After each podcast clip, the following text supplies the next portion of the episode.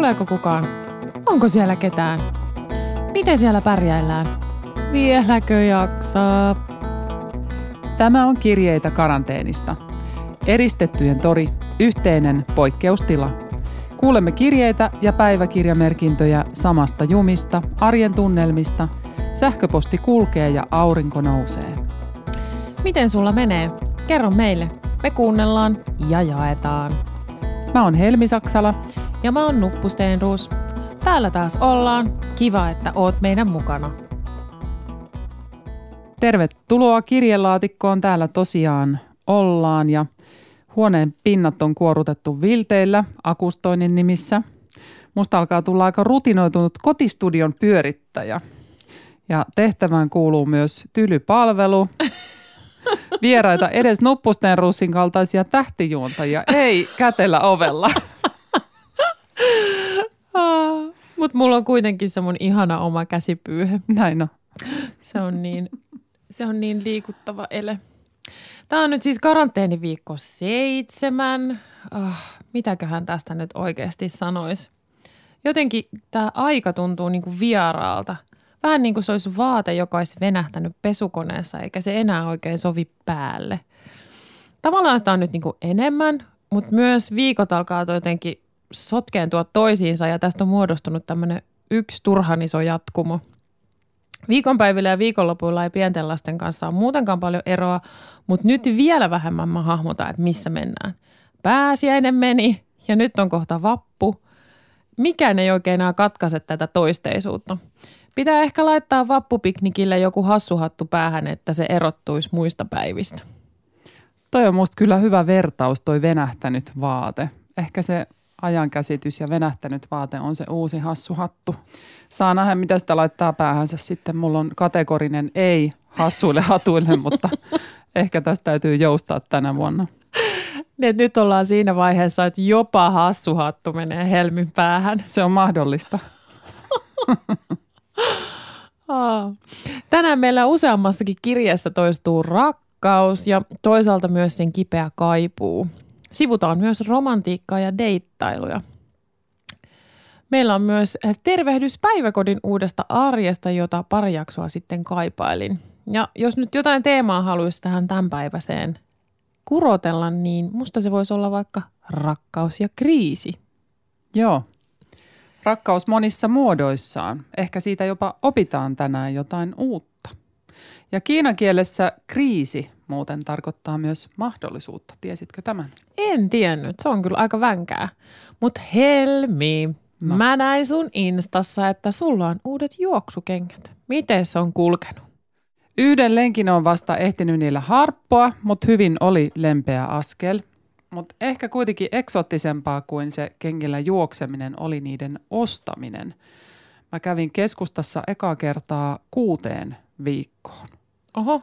Ja siellä oli niin merkillinen tunnelma. Siis ei pelkästään se autius, vaan se hiljaisuus. Ai niin. Aleksanterin kadulla perjantai-aamupäivänä kaikki puodit kiinni, ihan tyhjää. Ja rehellisesti sanoen mä kyllä yllätyin, että ihmiset on oikeasti kotona duunissa. Että me niinku osataan tämä sääntöjen noudattaminen. Hyvä jengi. Mutta jos mä oon juossut, niin sä oot ilmeisesti roikkunut. Kyllä, joo, katosta. Mä tilasin netistä semmoisen joogaliinan ja sitten sellaiset renkaat ja sen lisäksi, että meidän vanhasta navetasta löytyi myös uistinlaatikko, joten mies kävi hakemassa junior virvelin. Ja innostus kalastukseen vie, viisivuotiaalla on ollutkin nyt aika suurta, vaikka yhtään kalaa ei ole tullut.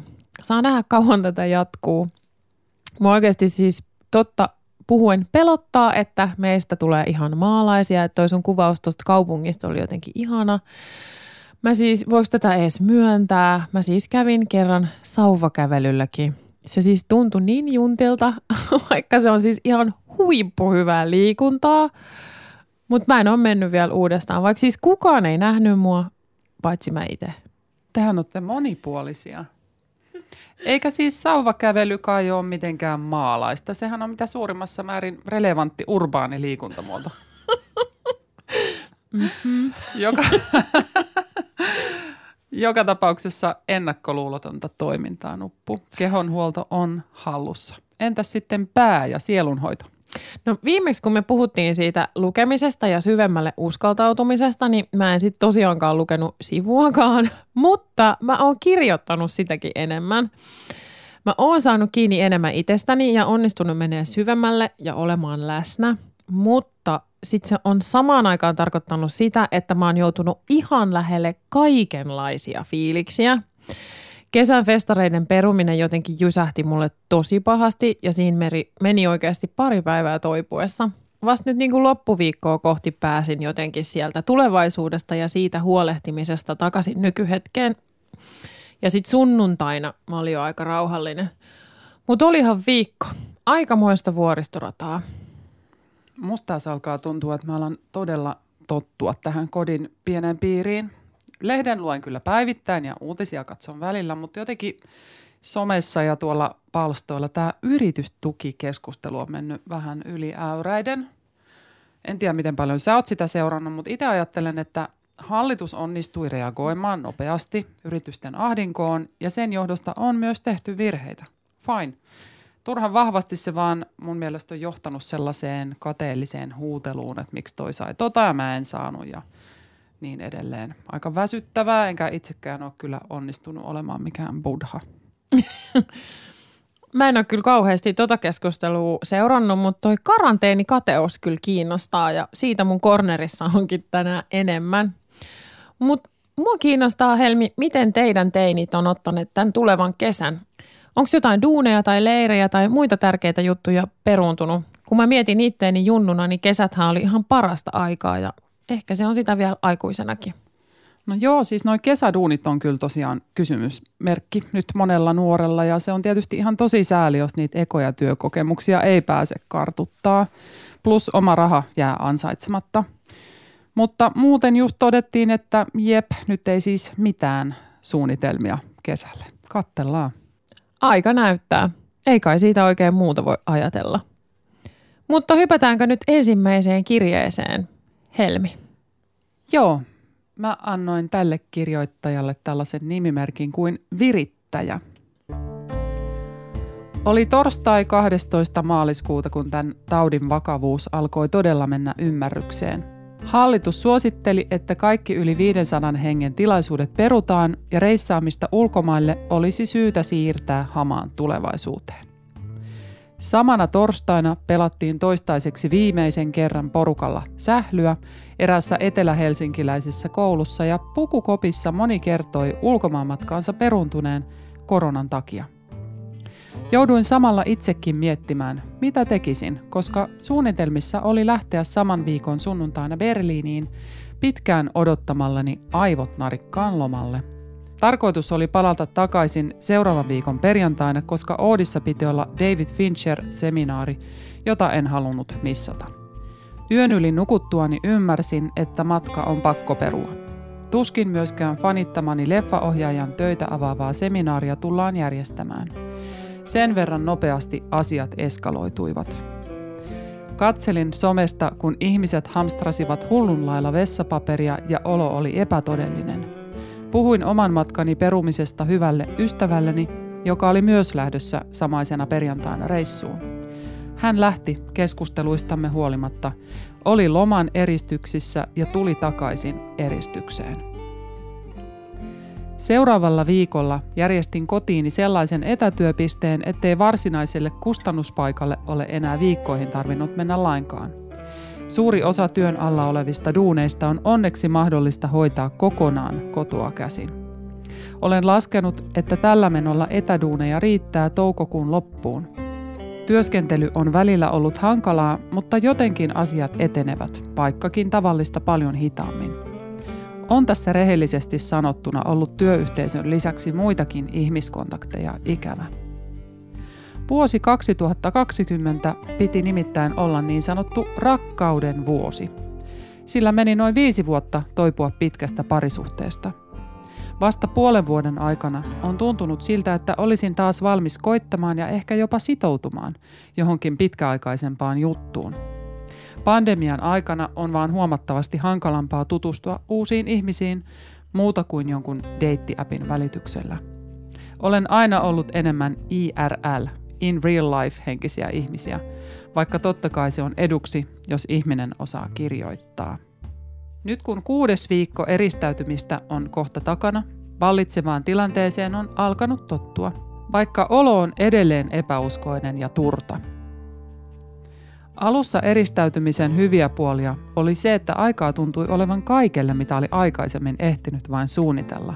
Uusien kielten opiskelua, meditointia, kymmenien kirjojen lukemista ja kitaran soiton uudelleen haltuunottoa. Näiden viikkojen aikana olen sentään saanut kitaran viritetyksi. Toivottavasti poikkeusaika loppuu pian ja pääsee takaisin ihmisten pariin. Sitä tässä eniten ikävöi. Pandemia edeltävää aikaa kutsutaan normaalioloiksi, mutta veikkaan ja jossain määrin myös toivon, että edessä oleva aika tulee olemaan monessa suhteessa uusi normaali. Kiitos kirjeestä virittäjä. Samaistuin. Musta tässä tuli tosi hyvin esiin just se, mitä itsekin on viime aikoina miettinyt, että ensin kaikki eskaloitu niin nopeasti, että ei meinannut pysyä mukana ja oli sellaista epäuskoa ja nyt alkaa olla vaan jotenkin ihan turta – ja sitten just se alun ajatus siitä, mihin kaikkeen nyt onkaan aikaa, ei ihan olekaan toteutunut. Just, että saa korkeintaan sen kitaran viritettyä. Mäkin koitin kysellä ihmisiltä somessa, että onko kukaan aloittanut mitään uutta harrastusta ja aika vaisuksi jäi vastaukset. Mitä sulle Helmi tästä heräs? No ehkä just toi ajatus, että nyt pitäisi olla aikaa kehitellä kaikkea uutta, mutta energiaa ei vaan ole energiaa ei saa ihmisistä sillä tavalla kuin tavallisesti, ainakin omalla kohdalla näin, ja sen siinä just huomaa. Tekemisestä tulee vähän sellaista suorittamista ja päivät puuroutuu. Mä kyllä kans myötä elän vahvasti tätä virittäjän rakkauden vuotta ja miksen alkaminen nyt viivästyy. Silti sanoisin, että tilanne on lupaava, jos kerran huomaa, että on toipunut edellisestä suhteesta. Se on oikeastaan se kaikkein tärkein asia – hyvä virittäjä, nyt vaan pidät silmät auki. no todella. Vuosi 2020 piti olla rakkauden vuosi, mutta kuinka sitten kävikään? Enpä arvannut 2019, että 2020 meillä on huhtikuussa ollut Australian metsäpalot Brexit ja Yhdysvaltojen presidentin virkasyyte ja maailmanlaajuinen pandemia. Huhhuh. Mutta mä oon edelleen toiveikas. Tätä vuotta ja vuosikymmentä on vielä reilusti jäljellä ja hei, yhteisöllisyys on kasvanut. Olen varma, että rakkauttakin vielä riittää. Ja vaikka just nyt ei voi tavata ketään harrastuksissa tai kirjastossa, museossa eikä ravintoloissa, niin mä toivon sulle kirjeen kirjoittaja, että tämä vuosi yllättää sut myös sillä tavalla, että missä se rakkaus voisikaan luurata. Eikö kriisit yleensä vahvista niiden asioiden merkitystä, joita ei voi mitata rahalla, niin kuin läheiset, luonto, terveys ja rakkaus. Mä tykkäsin tosi paljon nuppu tuosta ajatuksesta, että yllättyy siitä, missä sen rakkauden voikaan sitten kohdata. Ja kyllä tosiaan tämmöinen poikkeusaika herkistää rakkausantureita varmasti. Mikään ei voi meitä pidätellä, jahka päästään täältä omista nurkista ulos. Ja virittäjä lähtekö välittömästi Berliiniin. Just noin muuten hei deittaulusta juttua Hesarissa ja siellä pari- ja perhesuhde psykoterapeutti Kaisa Humaljoki kertoi, että erityistilanne vain vahvistaa läheisyyden kaipuuta. Että olisi se toinen, jolle jakaa ajatuksia ja tunteita, eikä maailmanmenoa tarvitsisi miettiä yksin. Silloin kun meitä uhataan tällaisella epämääräisellä tilanteella, jonka päättymisestä ei edes tiedetä, ihminen tarvitsee toista. Jos joutuu olemaan yksin, niin se on kova paikka. Mutta tästähän me puhuttiin vähän viimeksi. Niin puhuttiin. Se on niin lähtemätön aihe. Mä myös toivon, kuten kirjeen kirjoittajakin, että tämän jälkeen tulee todella joku uusi normaali. Mä toivon, että me saataisiin tämän kriisin myötä joku inhimillinen vallankumous. Maailmasta pitää tulla parempi, ei tehokkaampi. Ettei hyvä kriisi menisi hukkaan, mä mietin tosi paljon sitä, mitä kohti mennä nyt, kun niin moni asia omassakin elämässä murenee alta. Toisaalta tyhjä taulu tuntuu myös aika inspiroivalta. Viime jaksossahan me puhuttiin tästä ilmaston näkökulmasta ja kuten sanottu, harva meistä muuttuu ennen kuin on ihan pakko. Nyt on hyvä ja pakollinen muutoksen paikka. Mutta mitä tilalle? Otetaan seuraava kirja. Nuppu lukee. Joo. Tän otsikko menee näin. Päiväkodin elämää karanteeni aikana. Päiväkodin arki sujuu normaalilla rytmillä, mutta päivät tuntuvat pidemmiltä, koska tekemistä on vähemmän. Oudolta tuntuu lähinnä se, että lapsia on paikalla vähän ja aikuisia kuitenkin paljon. Lapset ovat suhtautuneet tilanteeseen ihmeellisen luontevasti. Alkuun he kyselivät tuttujen kavereiden perään, mutta ajan kuluessa sopeutuivat. Positiivista on ollut huomata, miten lapset leikkivät ihan luontevasti ja rennosti näiden kavereiden kanssa, jotka nyt on päiväkodissa. On ollut ihanaa, kun kerrankin on aikaa olla lasten kanssa, keskustella loputtomiin heidän mielenkiinnon kohteistaan. On aikaa olla leikeissä mukana. Lapset ovat iloinneet, kun ovat saaneet olla yhdessä sisarustensa kanssa samassa ryhmässä. Ikävä on kuitenkin kotona olevia lapsia ja normaalia niin sanottua arkihässäkkää, jolloin päivät kuluvat kuin siivillä. Eniten odotamme, että arki normalisoituu. Lapset halusivat askarella koronaviruksen ja kysyttäessä olemme keskustelleet aiheesta. Olemme yhdessä opetelleet käsienpesua sekä oikeaa tapaa yskiä kyynärtaipeeseen. Korona on ollut esillä lasten leikeissä eri tavoin. He esimerkiksi keksivät leikkiä koronahippaa – Vanhemmat ovat saaneet olla yhteydessä päiväkotiin ja joidenkin lasten kanssa on juteltu puhelimesta. Moni lapsi on käynyt moikkaamassa meitä aidan takana ja kertomassa kuulumisiaan. Päiväkodistakin on soiteltu ja viestitelty koteihin. Päiväkodin Instagramiin on tehty kotona oleville lapsille pieniä pöytäteatteriesityksiä sekä lauluhetki, jolloin kotona olevat lapset ovat saaneet pienen kontaktin päiväkotiarkeen. Yllättävän helposti sitä on opittu elämään uudessa odottamattomassa tilanteessa. Parasta tämän kaiken keskellä on ollut rauhallinen yhteinen elämä ja yhdessä vietetty aika lasten kanssa. Aurinkoista kevättä kaikille ja yhdessä tästä selvitään. Tämä oli hyvä muistutus siitä, miten sopeutuvaisia lapset on ja miten yksinkertaisia on tärkeät jutut. Vaikka on poikkeustilanne, niin sekin, että käy moikkaamassa tuttuja vaikka aidan takana, niin on merkki siitä, että kohta nähdään taas kunnolla ja on taas helpompi jatkaa eteenpäin. Kiitos mahtavasta kirjeestä. Onpa kiva kuulla, miten päiväkodin arki sujuu nyt. Mulle tulee tästä jotenkin niin lämmin olo. Itelläkin on todella ikävä just sitä ihan arkista. Ihan vaan sitä hetken rupattelua aamulla oven suussa tai hymyä, jonka lapsi saa, kun tulee – nämä ihmiset on sellaisia vähän niin kuin ehkä työkaveritkin, että ne on tosi paljon läsnä arjessa, mutta en mä sitten kuitenkaan tiedä niiden synttäreitä tai lemmikkejä. Meillä on kuitenkin vaan se rajattu konteksti, jossa ollaan yhteyksissä ja aika tiheestikin, mutta silti siinä on joku selkeä raja. Nyt ehkä sitten kun haluaisi sanoa jotain henkilökohtaista, niin ei ole oikein mitään tapaa tai kanavaa. Nytkin just kelaa, että onko sehän super outoa, jos mä lähetän mailillä jonkun kuvaviestin vai mitä, että meillä on niinku ikävä sitä tuttua. Mä pelkään, että jos me mennään vilkuttamaan mun lapsen kanssa sinne aidantaan, niin se ei suostu lähteä enää kotiin. Mitä sä Helmi sait tästä? Sulla on jo päiväkotiajat kaukana takana.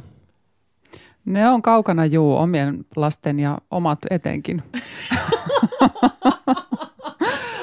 Lähinnä mä ehkä ajattelen nyt päiväkoteja kavereiden kautta, jotka on alalla duunissa – se, jos joku on hemmetin vaativaa duunia ja tosi arvokasta on se, että edes tällaisina poikkeusaikoina sitten, tai ehkä erityisesti nyt, on tilaa ja mahdollisuus olla enemmän läsnä siellä. Muuten kai päiväkodeissa mennään aika tukkaputkella. En pärjäisi itse niissä olosuhteissa päivääkään. Mulla tulee mieleen kukapa muukaan kuin Sanna Marin. Hän vieraili viime viikolla useampaankin otteeseen meidän olohuoneessa – Ensin tosiaan, kun kuunneltiin kesän tapahtumien kohtalon hetket ja sitten vielä uudestaan lasten tiedotustilaisuudessa. Oli musta kyllä aika huimaa, että näistä meitä kaikkia koskevista rajoituksista puhuttiin myös niin, että lapset jaksaa kuunnella. On niin paljon helpompi vedota meidän 5 ja sanoa, että hei, niin kuin pääministerikin sanoi, nyt ei saa mennä kenenkään luokse leikkimään.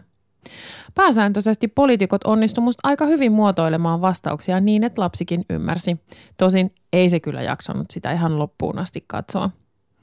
Mutta en siis kestä, on ollut vähän itkuherkkä tässä viime aikoina ja tämä lasten tiedotustilaisuus kyllä jotenkin nosti taas pienen kyyneleen silmänurkkaan.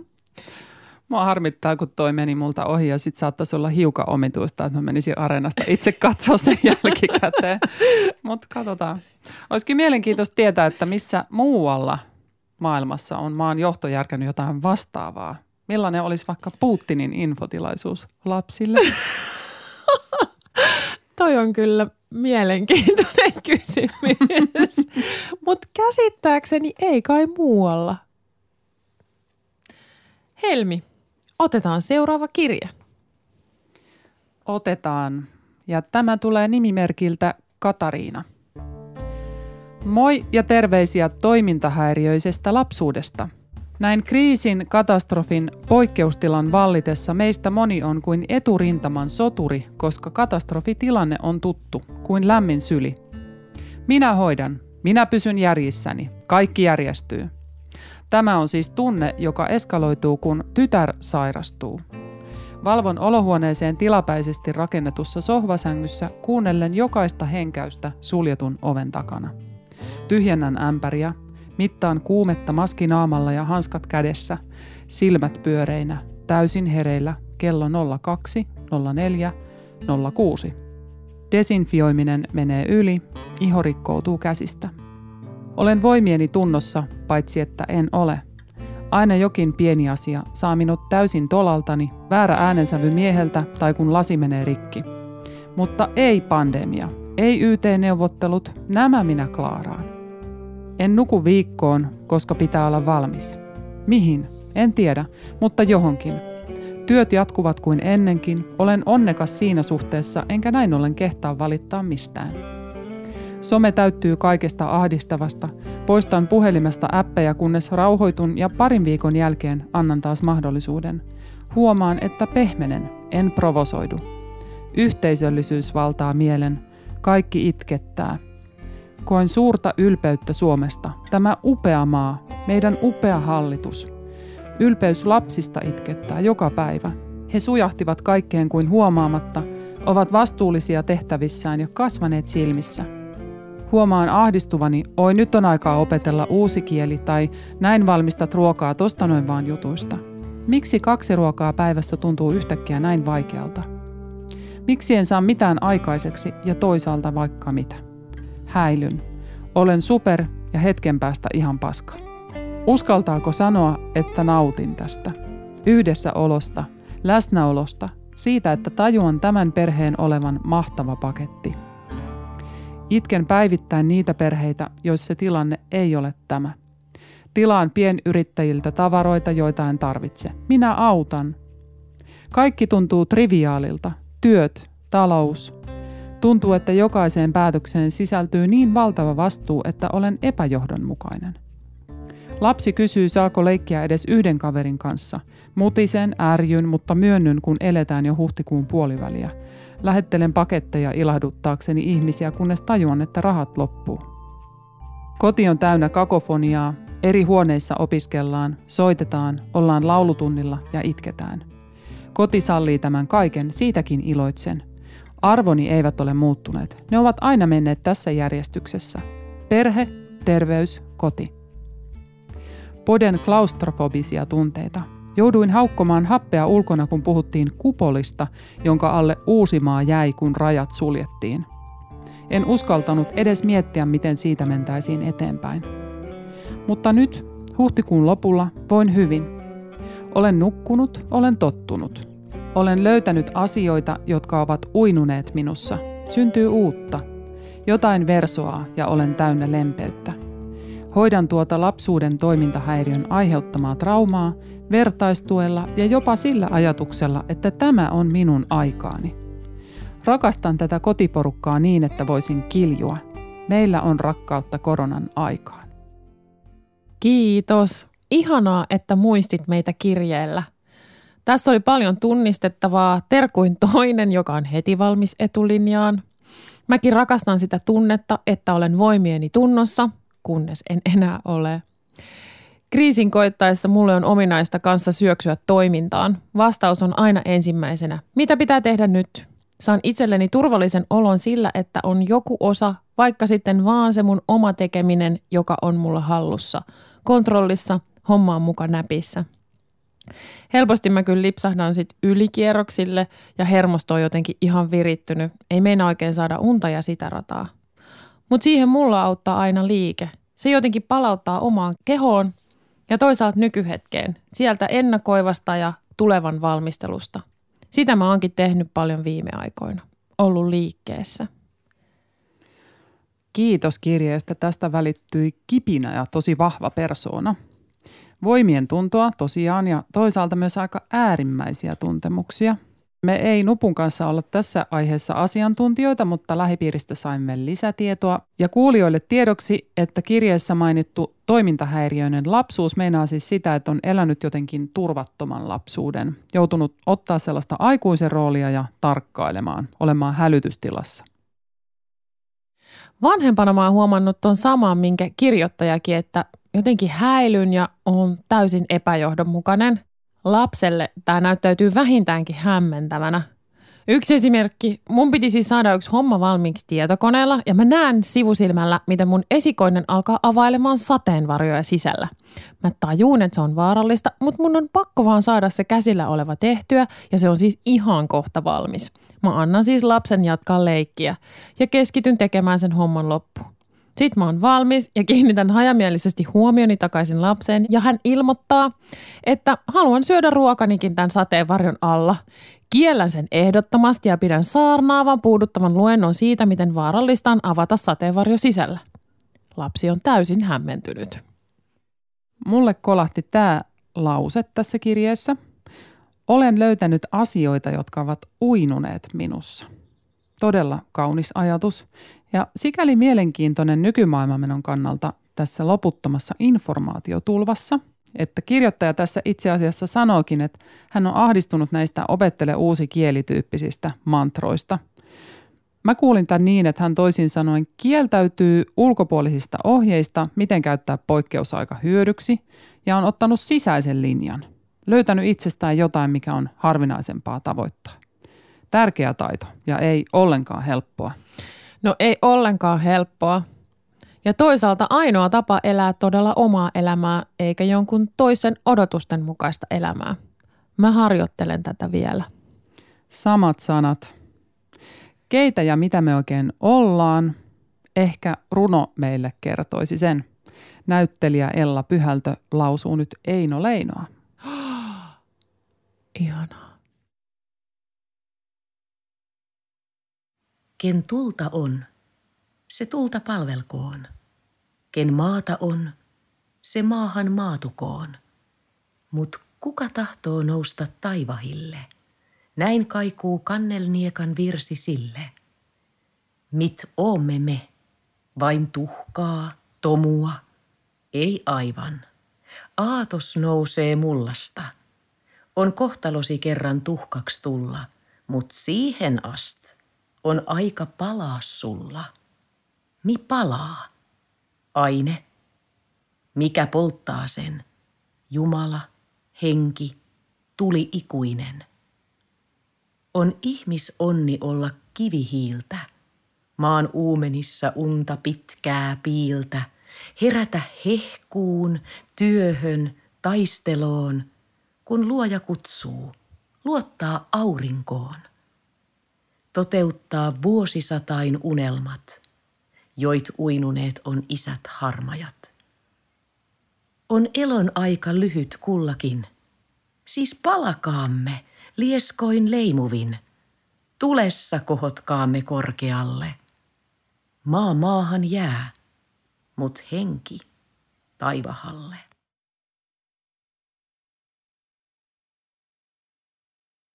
Nämä on kyllä niin ravisuttavia nämä runot jotenkin ihana herätä hehkuun. Ja mä kuulin niin ilahduttavan asian. Yksi meidän kuulija oli inspiroitunut ja tilannut itselleen Edith Södergranin kokoelman ja se on tämän ohjelman ansiota ja minusta se on ihan mahtavaa ja vähän liikuttavaa. No on kyllä mahtavaa. Hieno kuulla. Vikana meillä on tämmöinen keväisen mehukas tunnustus. Mä keksin tälle nimimerkin huumaavan kokonainen. rakas valmiuslaki päiväkirja.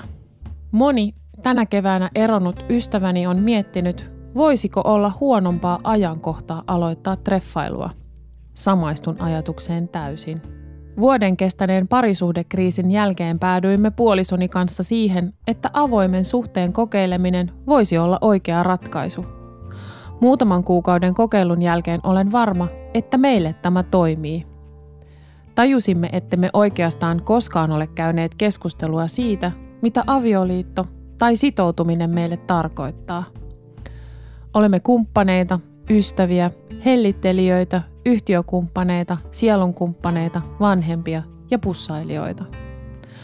Toistemme rakastajia emme ole olleet vuosiin ja oli helpottavaa tajuta, ettei tuosta kaikesta muusta ole pakko luopua saadakseen elämäänsä taas seksiä ja romantiikkaa. Mutta voi helvetti koronakevät.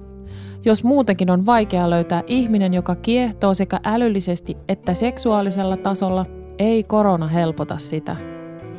Ja sitten jos sen sattuukin löytämään, on tapaamisen järjestäminen tuplasti vaikeampaa.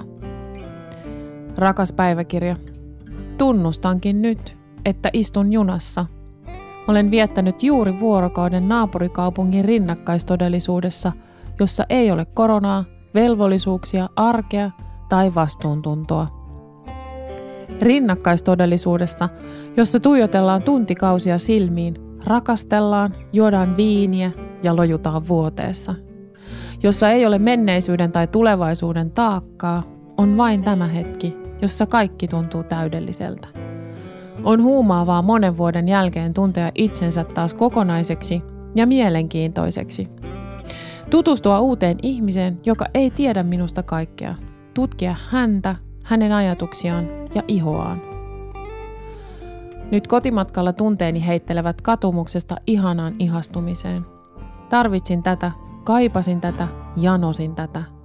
Sain vuorokauden aikana kerättyä voimia, että jaksan taas olla vastuullinen vanhempi ja pyörittää poikkeustilla arkea. Samalla poden huonoa omaa tuntoa itsekkyydestäni. Oliko tämä todella välttämätöntä? Oliko minulla oikeus tähän hengähdyshetkeen? Arjessa en näe ketään muuta kuin perhettäni. Olen ollut kuusi viikkoa neljän seinän sisällä ja kaipaan todellisuutta.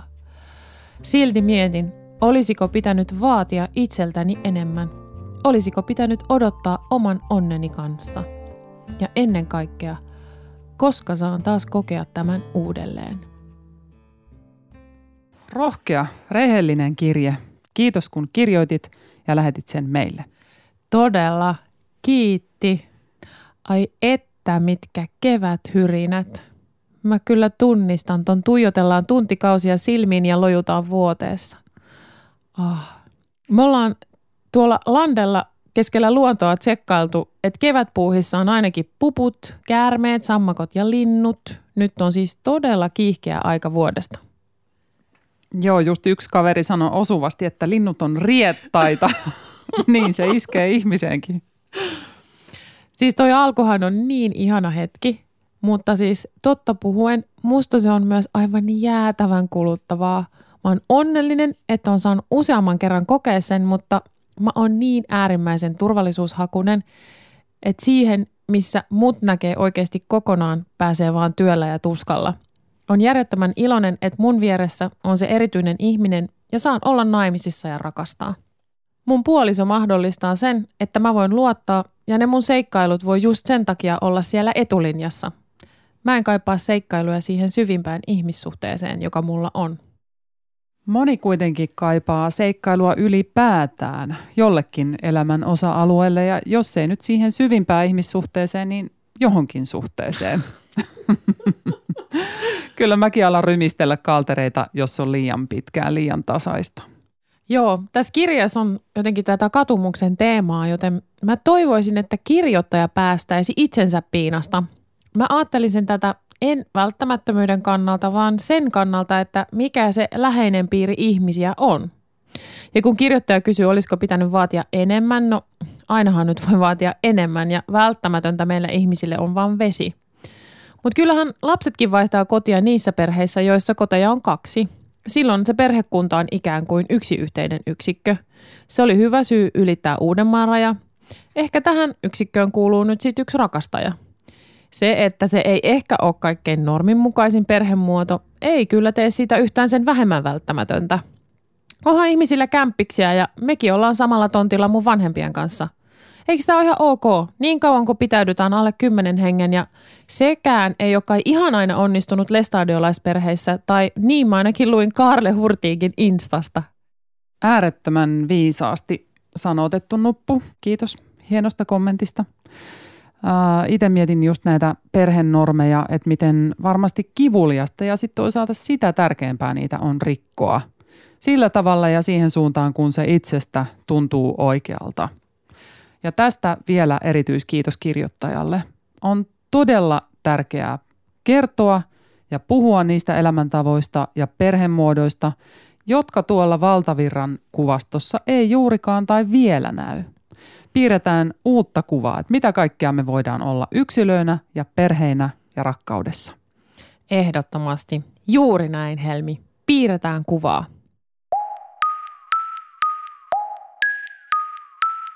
Plimplom nuppu. Mitä seuraavaksi? Eli mitä on osunut koronatutkaan? Tällä viikolla mun huomio kiinnitty Facebook-keskusteluun, jossa pohdittiin kiinnostavaa ilmiötä, jonka nimi on koronakateus. Oot sä Helmi törmännyt tähän? No toi on just se termi, jota mietin suhteessa näihin yritystukikeskusteluihin, mistä mainitsin tuossa aiemmin ja ajattelen, että se on vähän niin kuin naapurikateus, mutta kärkenä korona. Toi olikin hyvä. Just se, että miksi tolla on ja mulla ei ole. Mutta tämän keskustelun avaus kuului näin. Olen itse ollut aika huono kadehtimaan, mutta koronan myötä sitä näköjään oppii. Olen ollut esimerkiksi kateellinen niille, jotka asuvat yksin, niille, joilla on nyt aikaa kirjoittaa romaanejaan, niille, jotka asuvat omakotitaloissa, niille, jotka ovat vastarakastuneet tai joilla on vauva, tai jotka osaavat ja jaksavat leipoa pullaa. Oma kateuteni ei toki pohjaa mihinkään todelliseen tai lopulliseen. En halua vauvaa enkä vastarakastua enkä asua yksin ja pullaakin osaisin varmaan leipoa, jos viitsisin. Mutta ehkä niin on kateuden laita aina, että se pohjaa mielikuviin ja vihreämmän ruohon logiikkaan. En tiedä.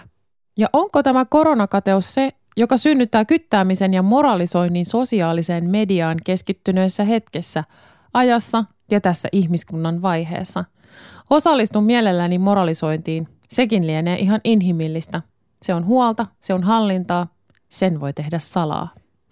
Oot sä Helmi ollut kateellinen vai tiedostatko, ettei se ruoho ole vihreämpää toisella puolella? Olen ja tiedostan. Ihanaa rehellisyyttä. Kyllä. Siis kyllä mun suusta on jokunenkin sammakko hypännyt tässä männä viikoilla, mutta mä oon kyllä niin puhtaan tyytyväinen erinäisistä asioista, kuten kodistani ja fiiliksestä siellä. Sen takia, että muutama edellinen vuosi on ollut huomattavan haastava, niin kyllä se kateus aika äkkiä unohtuu. Siihen ei yksinkertaisesti ole varaa. Entäs sä? No mä oon ollut kateellinen niille, jotka juo illalla videoyhteyksien välityksellä yhdessä bissee. Mä en vaan jaksa enää valvoa sit, kun lapset on saatu nukkumaan. Oon mä myös vähän kateellinen niille, joilla on edelleen duunia ja kuukausittainen toimeentulo. Mutta oikeastaan mä joudun aika paljon pinnistelemään, että löysin jotain kateellisuuden aihetta. Musta tuntuu, että mä oon niin normioloissa paljon enemmän kateellinen ja nyt kun ei ole ihan pakko koko ajan kunnianhimoisesti puuhata ja on saanut vaan olla, niin mä tajun, että meillä on kyllä kaikki aika hyvin, oikeasti. Mä oon tosi tyytyväinen ja toisaalta sehän on hyvä, että kasvaa nyt sitten se hinku päästä sinne töihin. Sitten kun hommat taas rullaa, niin sitä energiaa taas tarvitaan. Mutta siis toinen äh, kommentoi tätä kateuskeskustelua somessa vielä näin. Mä oon kans tuntenut kateutta yksin asuvia kohtaan, kuvataiteilijoita kohtaan, rikkaita kohtaan, omakotitalossa asuvia kohtaan ja muusikoita kohtaan. Olisi ihana osata soittaa ja teinejä kohtaan. Joo, tää on vähän hassu, mutta se, ettei tarvitsisi jaksaa olla vastuussa koko ajan kelpaisi kyllä. Sitten mä hengähdän syvään ja otan tunnin nokoset ja palaan oman elämäni pariin, todetakseni, että melkein kaikki on melkein hyvä näin. Ja ne, mitkä ei oo, en voi niihin nyt vaikuttaa. Ai että, ollappa teini.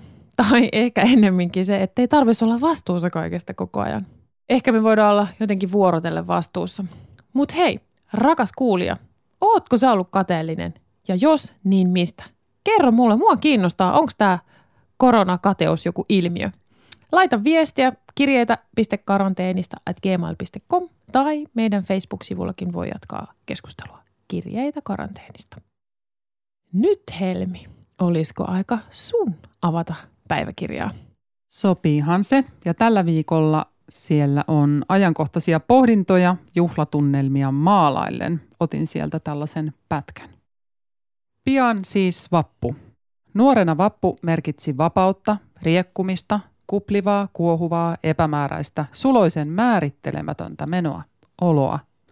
Palelemista kaupungin viimassa, nälkää janoa – sitten se oli muutaman vuoden kaasupallojen valintaa ja kiinni pitämistä, soijanakkeja ja pihalla värjöttelyä, siman rusinoiden tönimistä ja munkkihumalaa.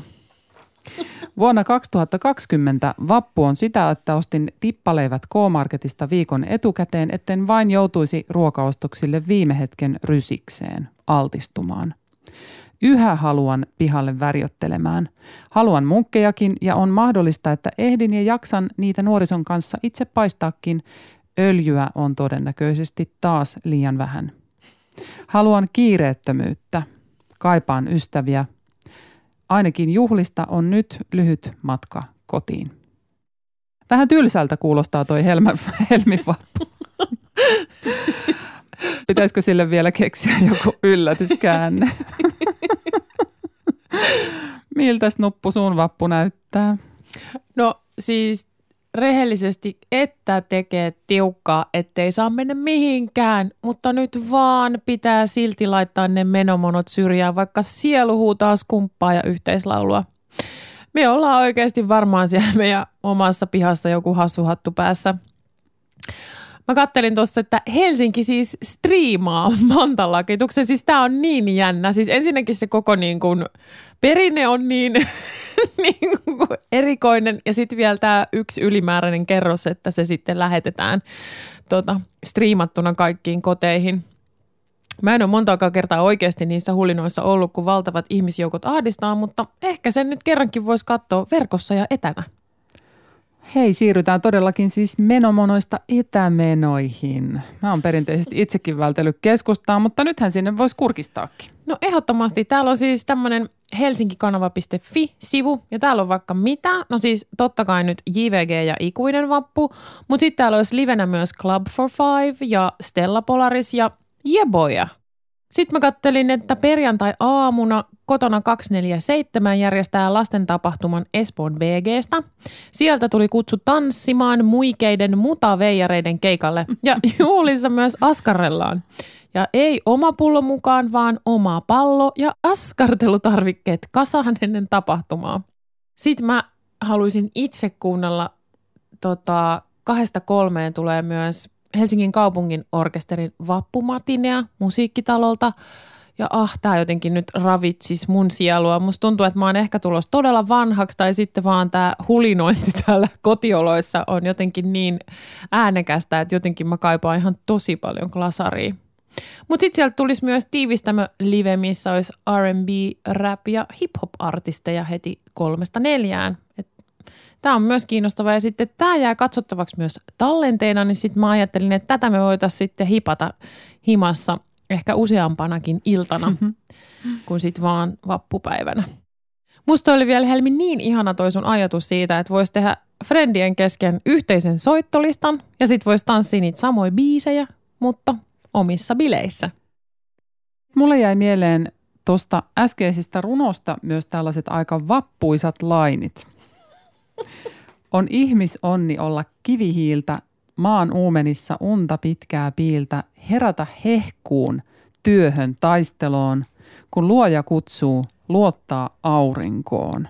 Mun veli tekee Facebookissa siis runoja kirjojen nimistä ja selkämyksistä ja mä oon seurannut sitä tässä nyt ehkä viikonpäivät ja se on oikeasti aika hauskan näköistä ja nyt mä silmäilen Helmi sun kirjahyllyä kuule aivan uudella silmällä. No tiedätkö kuule, kun sieltä myös löytyy sellainen äh, kirja kuin Revisse, joka on Kaisa Happosen ja Karri Paleface miettisen mahtava teos, jossa nimenomaan tällaisia erilaisia runoja tai sanajonoja leikellään ja keksitään. Ja siellä on myös tämä ihan sama konsepti. Nyt mä oon sitä mieltä, että etävappu 2020, me tehdään nyt yksi ää, kevätaiheinen sanajono kirjoista, eks niin? Ja sitten me toivottaisiin, hei, että te, rakkaat kuulijat, tekisitte myös etävappuaiheisia sanajonoja tai mietelmiä. Ja laittakaa niistä kuva meille. Hassuhattu on vapaaehtoinen. Ja tämähän toimii siis silleen, että kirjoja ikään kuin vaan pinotaan päällekkäin tämmöiseksi pinoksi ja sitten se runo tai sanajono mietelmä luetaan sitten sieltä ylhäältä alas. Juuri näin ja me pinottiin Nupun kanssa tällainen juttu ekalla satunnaisotannalla studion kirjahyllystä. Tuhoa tämä kirja, sadan vuoden yksinäisyys. Revi se paranoidi optimisti. Arkinen kumous, jätän tämän pimeän kalustamatta. Oma huone, viiniä keittiössä. Tässä suhteessa kohtaamisia. Eläinten kaupunki. Tätä oli kyllä aika hauska tehdä. Testatkaa tekin ja yllättäkää frendit. Voi tietenkin hyödyntää myös vaikka vinyylilevyhyllyä yhtä hyvin. Lisää ohjeita meidän Facebook-sivulla kirjeitä karanteenista. Nähdään siellä. Tämä oli nyt meidän viides jakso. Kiitos! Keräämme edelleen nimettömiä kirjeitä ja viestejä, tarinoita eristyksistä. Mitä vaan, miten sulla juuri nyt menee? Kerro siitä, se auttaa kaikkia meitä muitakin jaksamaan tässä oudossa hetkessä ja muistamaan, me ollaan kaikki tässä yhdessä. Lähetä viestisi osoitteeseen kirjeita.karanteenista at gmail.com. Keksi itsellesi nimimerkki, muuten altistut sille, että me keksitään sulle sellainen. Olemme kuitenkin lempeitä. Ja luetaan kaikki kirjeet ohjelmassa nimettömänä. Lisää ohjeita meidän Fase-ryhmässä, kirjeitä karanteenista sekä tietenkin Radio Helsingin verkossa. Odotan jo nenä kiinni postiluukulla, mitä just sä tästä kaikesta mietit. Moikka! Erilaisia ääniä keskusteluun, kiitos. Ollaan kuulolla. Moi moi!